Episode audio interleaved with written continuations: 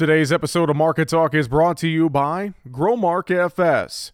Keeping up with the latest in ag is a challenge, to say the least, but there are experts nearby ready to help. You'll find them at your local FS.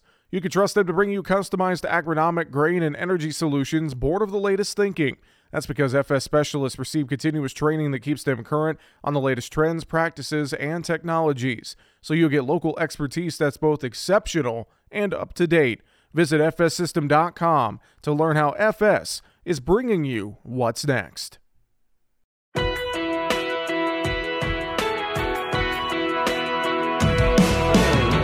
Bringing you the ag information you need. This is Market Talk, produced by the American Ag Radio Network. Now, here's your host, Jesse Allen. We saw a fairly mixed day in the market trade on Tuesday. Welcome into Market Talk. Thanks for joining us here today. I am your host, Jesse Allen. Great to be here as always. We have a busy show on hand. We're going to dive into the markets and some of the activity we're seeing here to start off the week. Brian Splitt, agmarket.net, is going to join us coming up here in segment two and three to discuss. Also, we're going to take a look at some of the news headlines surrounding agriculture later in the show, but we're jumping in right away with our first guest of the day. Nick Frederking, AgriGold agronomist, is joining us. Nick, it's been a little while. Great to have you back on the show, sir. I hope you're doing well. Doing pretty good, Jesse. I appreciate you having me on. Uh, you doing okay? I'm doing fantastic. Doing fantastic. A good start to the year so far. And I know uh, a lot of growers are going through their winter meeting season and that whole thing is kind of happening right now getting some education making some decisions for next year so uh, a lot of things to think about and i know there's a lot of things to think about when it comes to soybeans we got different diseases we're fighting etc i know you conducted a replicated soybean architecture study to help guide farmers seed selection decisions as we get into 2023 so just on the surface can you break that down? What is that? What did you what did you do there to kind of help with uh, farmers decisions going into the spring? Yeah so we recognize that there's a lot of differences with soybeans today. We have different trait platforms um, you know enlist technology dicamba XtendFlex a lot of trait platforms out there and then we have varieties that differ in agronomics how well they handle stress and other diseases but what i didn't recognize in the industry uh, to a large level was a study of soybean architecture. So essentially, how well a soybean branches, where it loads pods, um, just the overall structure of that plant. So I, I did conduct a study this uh, this past spring, this past 2022 growing season, and uh, we planted 10 varieties at two different populations: 80,000 plants per acre versus 160,000 plants per acre. And I think this is done, you know, around the country, but really focuses on yield. I wanted to focus on the soybean architecture. So I wanted to see if I gave plants space, would they make use of it? If I bump population up, could they compensate and redirect energy uh, to podding on that main stem? So essentially, just wanted to look at the different ways soybeans flexed in hopes that that would help place beans better into the management styles that fit those beans best. Very interesting, and that is a that is a take that I don't think we hear about. Is looking at the overall structure of that soybean plant. So, so what were some of the biggest takeaways you found with the study, Nick? Yeah, so we were hoping when I went into this that I could categorize beans in different categories, but honestly had no idea what those categories would be. At the end of the study, um, I've kind of concluded that we have three different uh, soybean architectures within this study, right? Only 10 varieties, so certainly not the entire AgriGold lineup, but um, recognize that some soybeans pod load on the main stem. So they're just stick figures, if you will, whether I'm at 80,000 or 160,000. These beans don't branch. They just want to continue to load pods and seed up on that main stem. Then we've got another soybean variety category, which would be if I give a soybean variety space, it will branch but on those branches, there's no fruiting structures, there's no pods. So essentially, they've just become vines, trifoliates that stretch out, um, maybe grabbing sunlight, but they're not producing any yield. And that third category would be, you know, a soybean plant at 80,000 will branch and provide fruiting structures and pods on those branches, making the best use of that vegetation. So, you know, when you get to that middle category where soybeans don't exist on those branches, it's just a bunch of branches. In my opinion, we may be pulling back from that bean's potential because we're wasting energy on vegetation, building this vegetation, these branches that go out but never produce seeds. So, any vegetation that these plants produce is requiring energy, nutrients, moisture.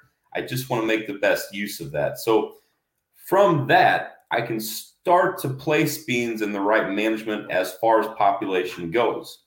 You know, those soybean varieties that pod load on that main stem, they don't have any business being in low population zones. They really need to be maximized tight spacing, higher mid to higher populations. Um, whereas the beans that want to branch and make a bunch of uh, beans on those laterals, maybe they have a little more potential pulling that population back and giving them space, allowing them to mm-hmm. flex out. And then I think those beans that we found made branches, didn't necessarily make fruiting structures.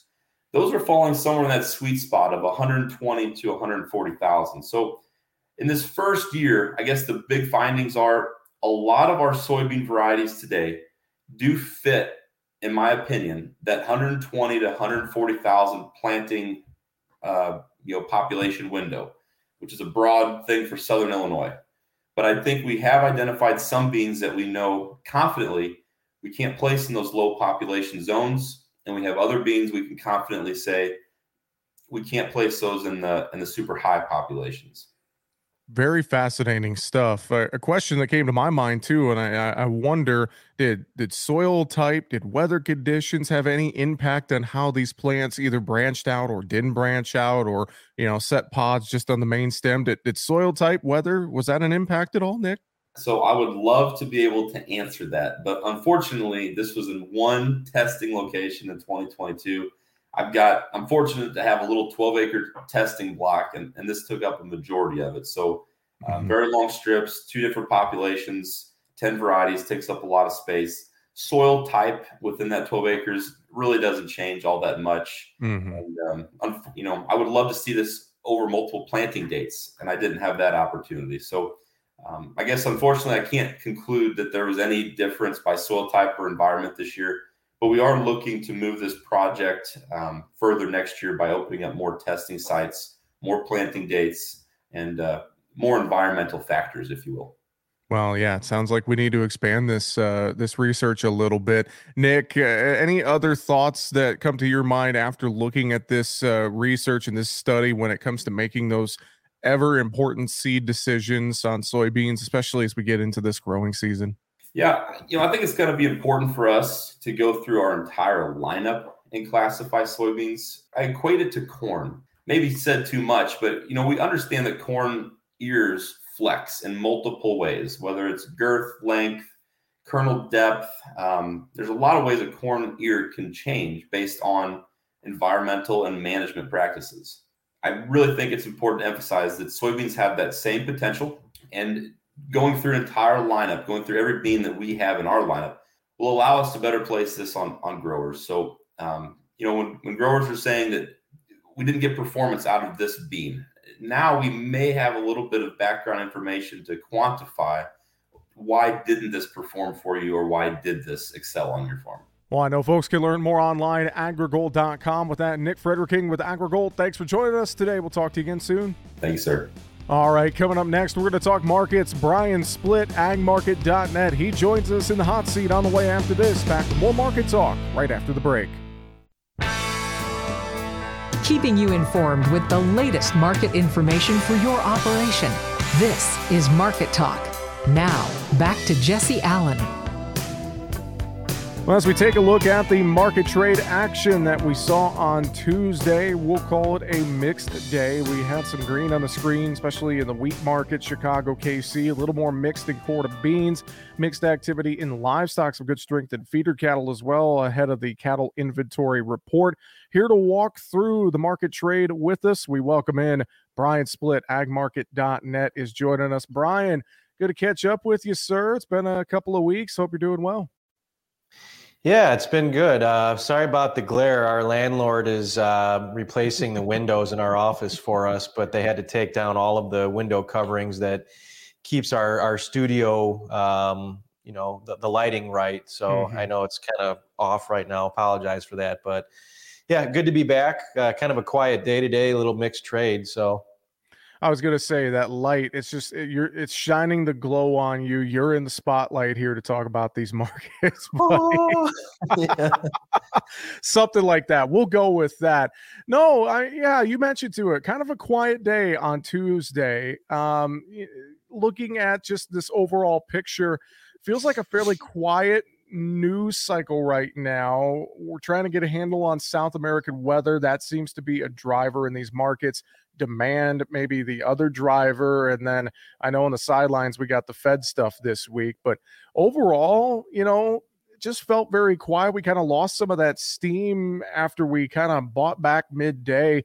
Just a, a little back and forth trade, especially a quart of beans on Tuesday, Brian. Yeah, you know, there was a, a, burst of buying across the board this morning. Uh, you know, corn rallied eight cents in the first half hour. Beans took off uh, what almost 20 cents. Uh, the wheat market was 20 plus cents, and then we just sat there. Uh, but I don't think that buying was just pointed at the ag commodities. It seemed like there was buying in commodities in general.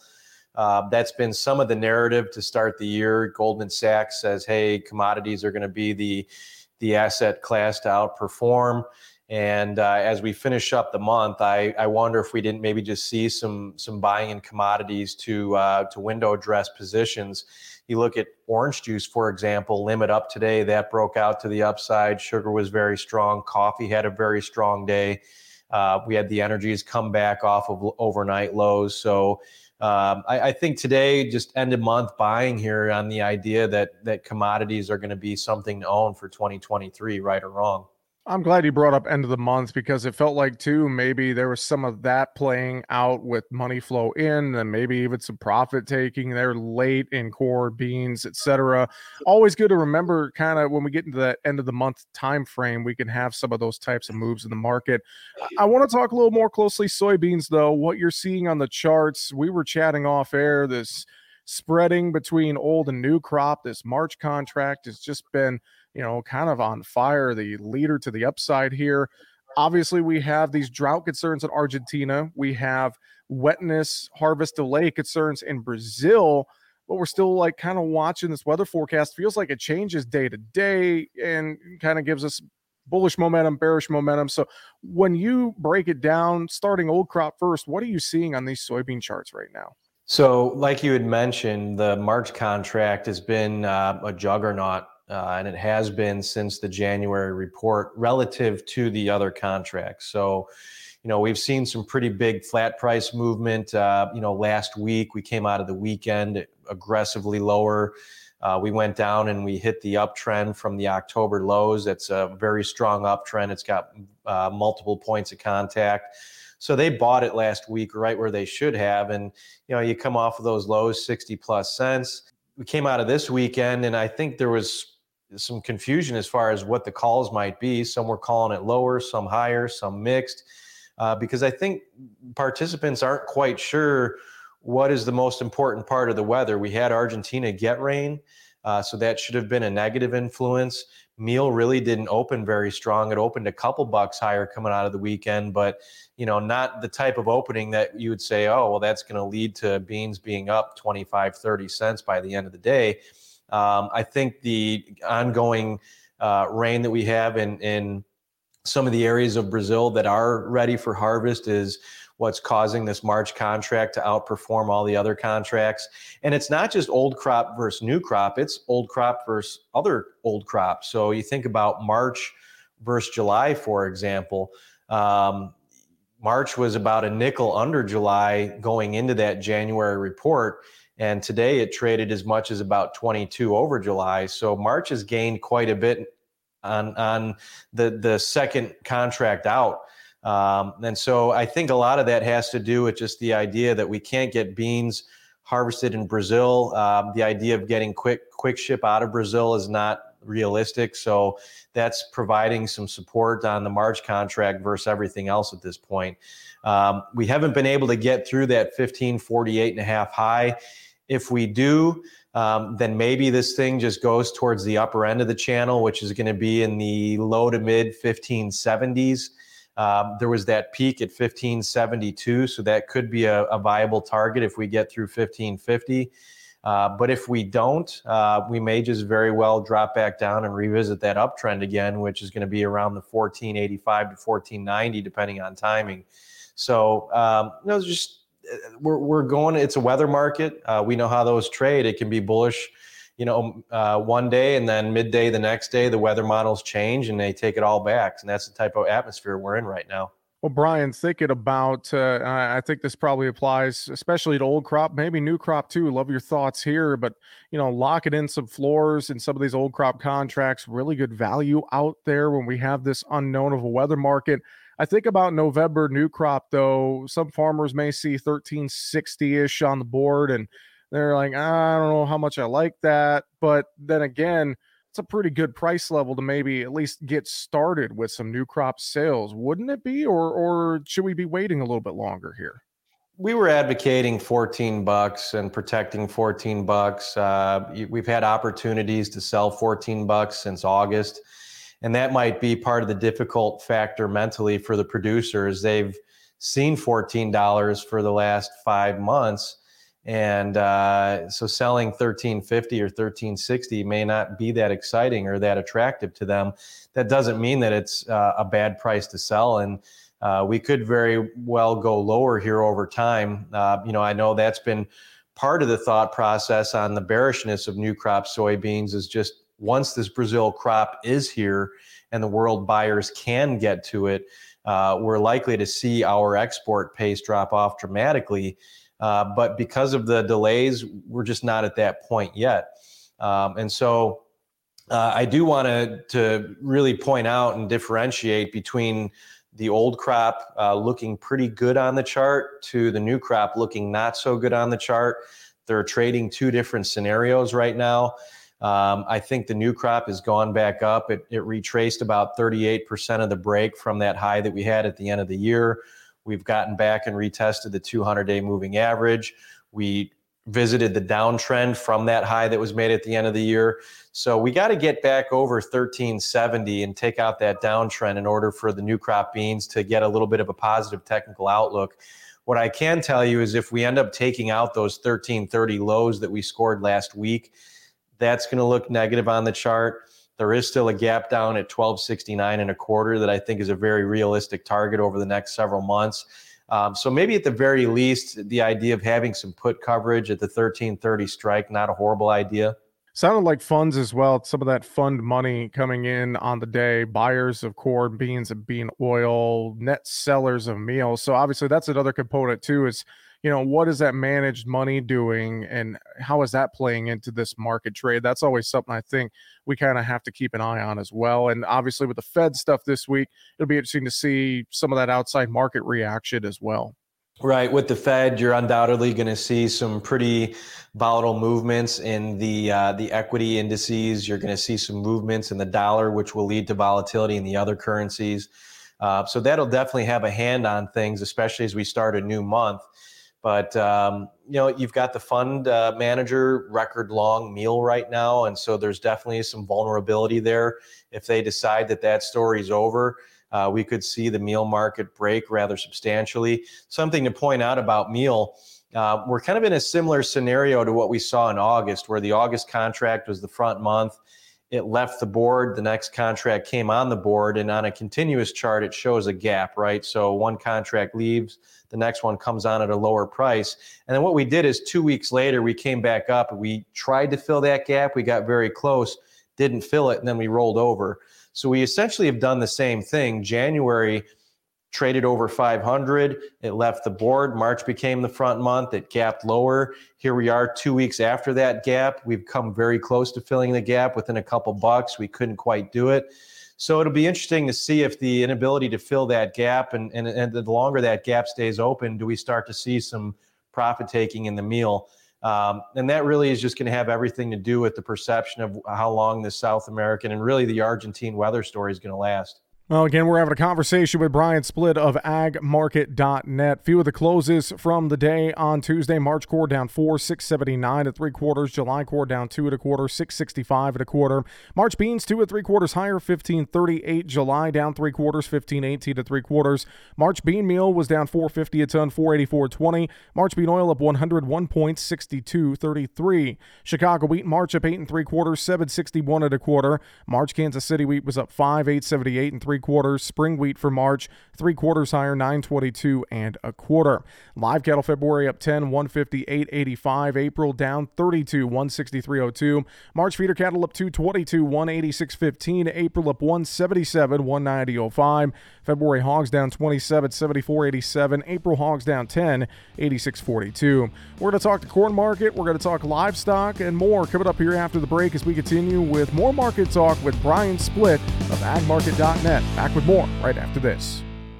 Why are more people heating their homes with FS Propane? Because it's better to work with a company that lives and works in the same community that you do.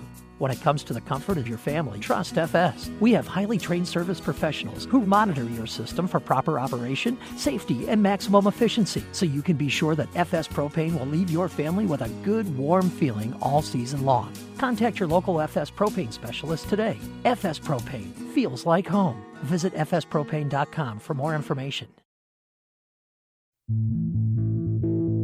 The market news and analysis you need here on Market Talk. Now, back to Jesse Allen. We are talking today with Brian Splitt of agmarket.net, our guest analyst here on Market Talk. Brian, let's move over to corn.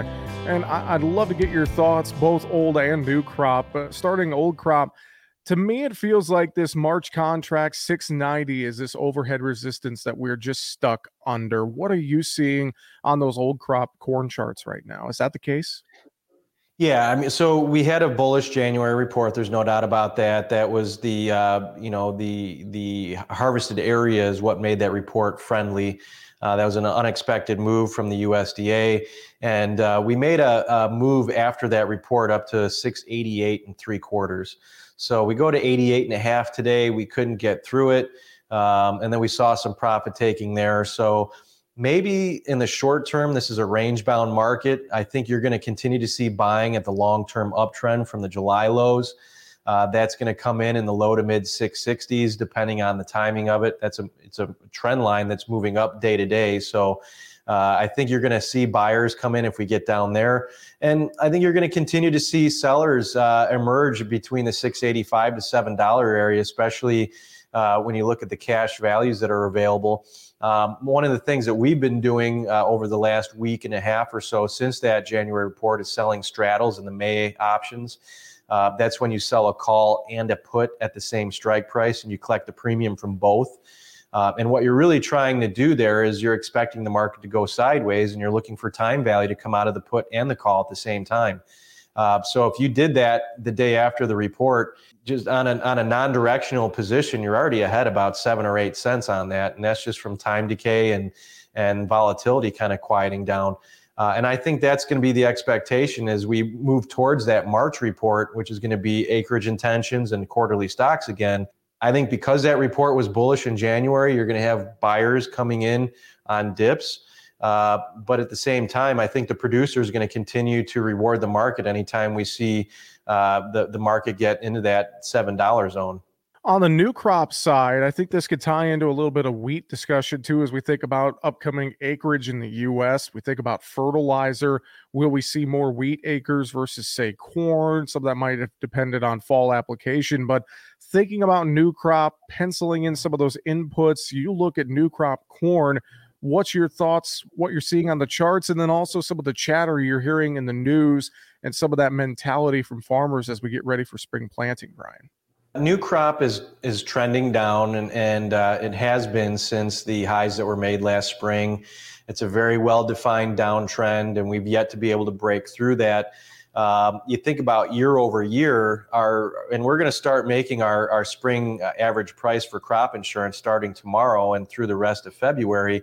And on the uh, 2022 crop, that was 590, and so we're essentially we're starting at about the same spot my concern is that, and we've heard some scuttlebutt of different acreage uh, thoughts. Uh, you know, I had a client call me today saying, "Well, I, you know, read somebody says we could have 94, 95 million acres of corn," and and if that's the case, no one is short enough corn and long enough beans. Uh, that would really be a surprise to me if we came out with acreage intentions at that level. But even if it's 91 million acres and you have a good yield with a, you know, let's just call it a trend line yield, uh, especially if Brazil has a good safrinha crop, uh, I think that Brazilian safrinha crop would keep our domestic, uh, our, our, export demand on edge for a while because they're going to have a, a, fresh supply of corn to to meet the world buyers. Um, then, if we have a good crop that backs that up, you're going to have a hemisphere to hemisphere good production cycle for corn. And then by fall, we may be talking carryout closer to 1.7 to 2.0 billion bushels. Uh, and that is not $6 corn. So, again, it's going to be another situation where it's going to really heavily depend on what type of growing cycle we get this year and whether or not we can uh, raise a good yield. Uh, and, and, it seems like that's what's coming down to every year when you're in a, in a tight stock scenario. Um, if we have poor weather, and uh, we have subtrend yield, then $6 is too cheap. Uh, so this is what we're going to be looking at. Now we have to remind the listener that the market really does not care what you paid for your inputs and whether or not you're going to make money on your crop. And sometimes when the market is trending down, they kind of push that and, and stress the producer, um, saying, all right, we're not going to let our foot off the gas. We're going to keep pushing it and pushing it. Uh, and we've seen that before. You know, 2020 was a really good example after COVID. They just continue to, to lay on the shorts. And so, uh, again, I think you got to look at your own profitability on your operation, allow some flexibility, uh, give yourself a, a, head start of, of uh, maybe paying for some of your inputs, um, and and not get too aggressive in either direction at this phase. Great thoughts for sure on both corn and beans. Brian, wheat market was kind of the strength on Tuesday. Any thoughts with uh, what you're seeing across uh, all three wheat uh, classes here as we work through the week? Wheat's been pretty strong this week. Uh, we've continued to see $8 wheat be a good base of support for hard red. Uh, so we've come off of that $8 area nicely. Uh, on the soft red, we're approaching the downtrend from the October highs. We've yet to take out that downtrend. Uh, that line would come in maybe about a nickel above today's highs, so it'll be a little bit lower for tomorrow's trade. Uh, so that'll be something to watch. I think the fund manager has been covering some wheat shorts. Um, just with some of the the news over the last week, week and a half of new military equipment going to Ukraine? Are we going to see kind of things ramp up again as we get into spring?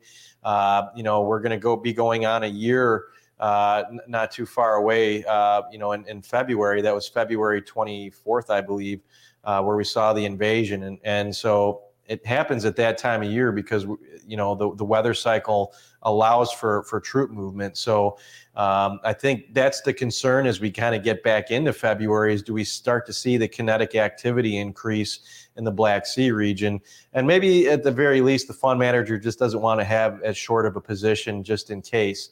Um, but we are seeing a production cycles increase. High prices have definitely uh, caused other world producers to, to uh, produce quite a bit of wheat. Australia is going to have a great crop. Russia still has an awful lot of wheat. So these are going to be the things that we're watching here over the next month or two. I want to touch on livestock real quick before we run out of time, especially this cattle market. I know feeder cattle had a strong day Tuesday. Live cattle mixed and choppy. Felt like we're squaring up positions ahead of that cattle inventory report Tuesday afternoon, which we are anticipating. Don't have it in front of us yet anticipating a record low beef cow herd. I just wonder your thoughts in this cattle market here, just the activity we've seen. Does it feel like we were trying to maybe bake in some of those estimates from that cattle inventory report, Brian? I think so. And like you'd mentioned, that is the concern is that we'd have a record low beef cow herd, and that could very well come to fruition. Uh, it looks to me like the chart did break out to the upside yesterday. Um, I would call that formation an ascending triangle. So we kind of had a flat base uh, above the market, and then we had an uptrend below the market, and then we squeezed through that flat top.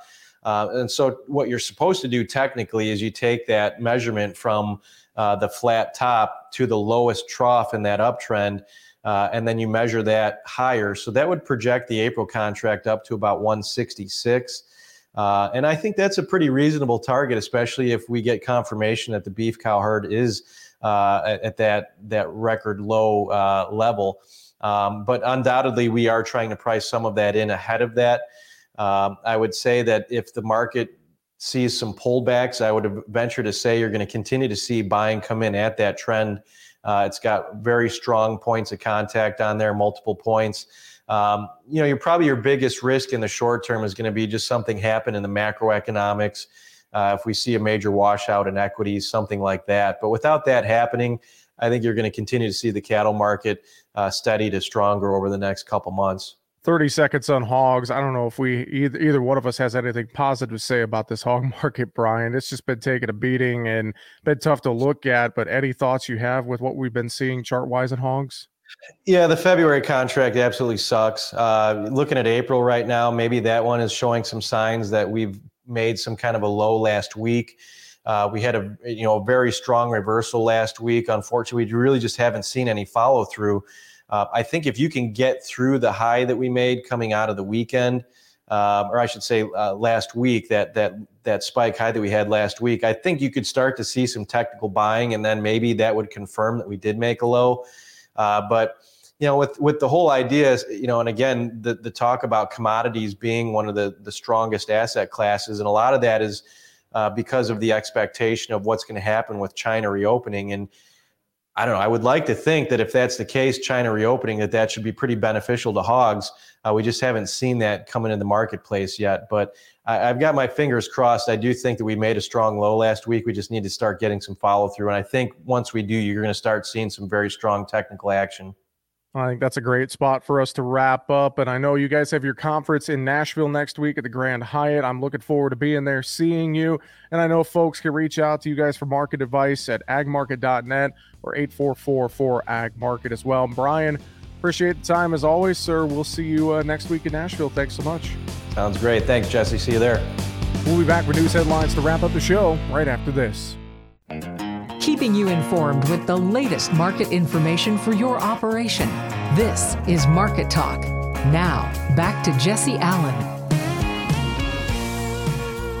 And welcome back to Market Talk. Thanks again to Brian Splitt, agmarket.net, for joining us with market analysis. Earlier in the show, Nick Frederking with AgriGold joining us, and uh, just appreciate all the time and insights from both gentlemen here on the show today.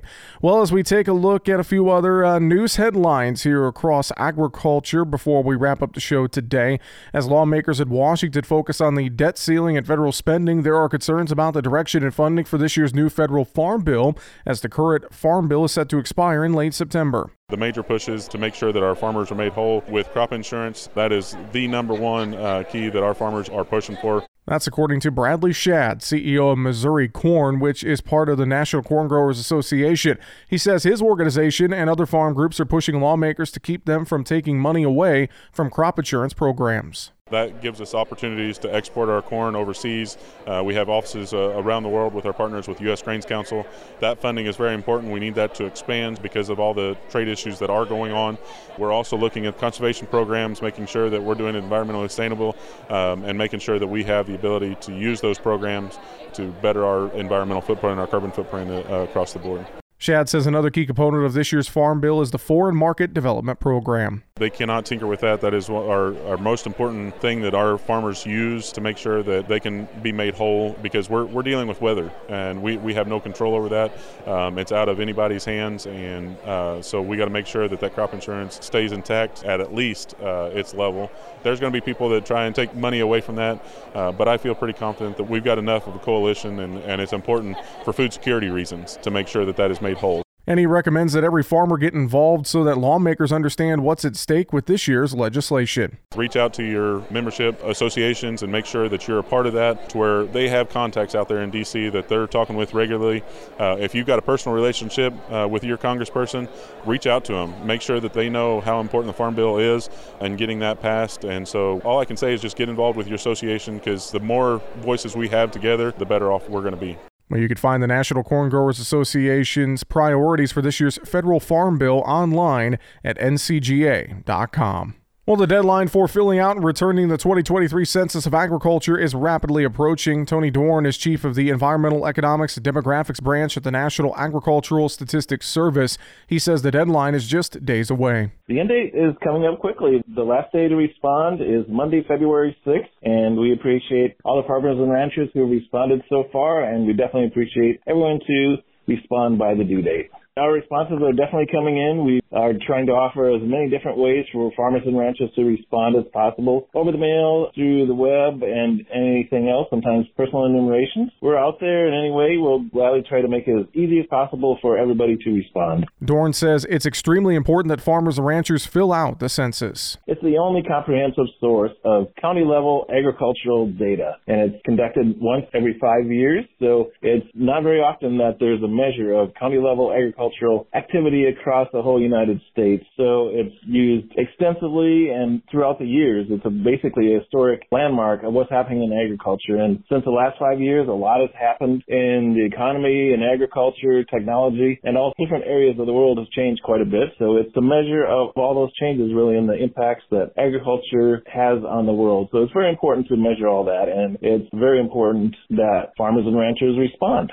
It's a chance for farmers and ranchers to influence the future of ag policy at all levels of government. When farmers and ranchers respond, it's really giving your voice out there as far as how your agricultural activity, how's it doing? And the fact that it's at the county level is really an indication where local policies, local programs, local initiatives, everything that looks at measuring agriculture at the local level looks toward the census of agriculture because it's such a rich data set because everybody wants to know what's happening in agriculture in the rural communities and there have been agriculture agriculture as well. So there's so many new trends that happen and everybody looks back at the census to find out what's happening at the county level and what's happening across America. And he says the agency also keeps farmers' data safe. Every report is, of course, protected by law so that we don't disclose any individual reports in any manner to any government agency or any private industry. And the one thing about our data is that when we release the census, we release it to everybody equally. There's no charge. Nobody has to pay or has a payment or any extra access that isn't available to all the general public. So that's one great thing about our data and the Census of Agriculture is that it's a service to the public and it's available to everybody free of charge. Small farmers, large farmers, or anybody else who wants to look at agriculture has all access to the same data equally at the same time. For more information, you can go online to nass.usda.gov. That's nass.usda.gov. Last week, Iowa Attorney General Brenna Bird led a bipartisan coalition of seven attorneys general urging the Biden administration to follow the law and allow the sale of year round E15. Federal law permits governors to request that the EPA issue regulations allowing E15 and requires the EPA to issue the regulations within 90 days. Now, the sale of E15 has been restricted during the summer peak driving months due to an outdated provision of the Clean Air Act. Iowa Governor Kim Reynolds led a bipartisan coalition of governors making the request on April 22nd of last year, but the EPA still has not issued the regulation as required by law. Earlier this month, Governor Reynolds again wrote to the Biden administration reiterating her request that the mandatory regulations be issued in response to their request. Attorney General Bird and the Attorneys General of Illinois, Minnesota, Missouri, Nebraska, South Dakota, and Wisconsin signed the letter to the White House and the Environmental Protection Agency. And lastly, here on Market Talk at the beginning of the week, Ag Secretary Tom Vilsack announced a $2.7 billion investment to help 64 electric cooperatives and utilities. The funding from the Department of Ag will help the cooperatives expand and modernize the nation's rural electric grid and increase grid security. Vilsack said, quote, this funding will help rural cooperatives and utilities invest in challenges to make our energy more efficient, more reliable, and more affordable, end quote. The loans include $613 million to help rural utilities and cooperatives install and upgrade smart grid technologies. Smart grid could be a catalyst for broadband and other telecommunications services in unserved and underserved rural areas, in addition to improving grid security and reliability. So, again, uh, big investment there from USDA into rural electric infrastructure, $2.7 billion to be exact. Let's go do it for Market Talk today. Stay tuned. The rest of this week, we'll be reporting live from the NCBA Trade Show and Cattle Industry Convention in New Orleans, Louisiana. I'm your host, Jesse Allen. Have a fantastic rest of your day. We'll talk to you tomorrow. Why are more people heating their homes with FS Propane? Because it's better to work with a company that lives and works in the same community that you do. When it comes to the comfort of your family, trust FS. We have highly trained service professionals who monitor your system for proper operation, safety, and maximum efficiency so you can be sure that FS Propane will leave your family with a good, warm feeling all season long. Contact your local FS Propane specialist today. FS Propane feels like home. Visit fspropane.com for more information.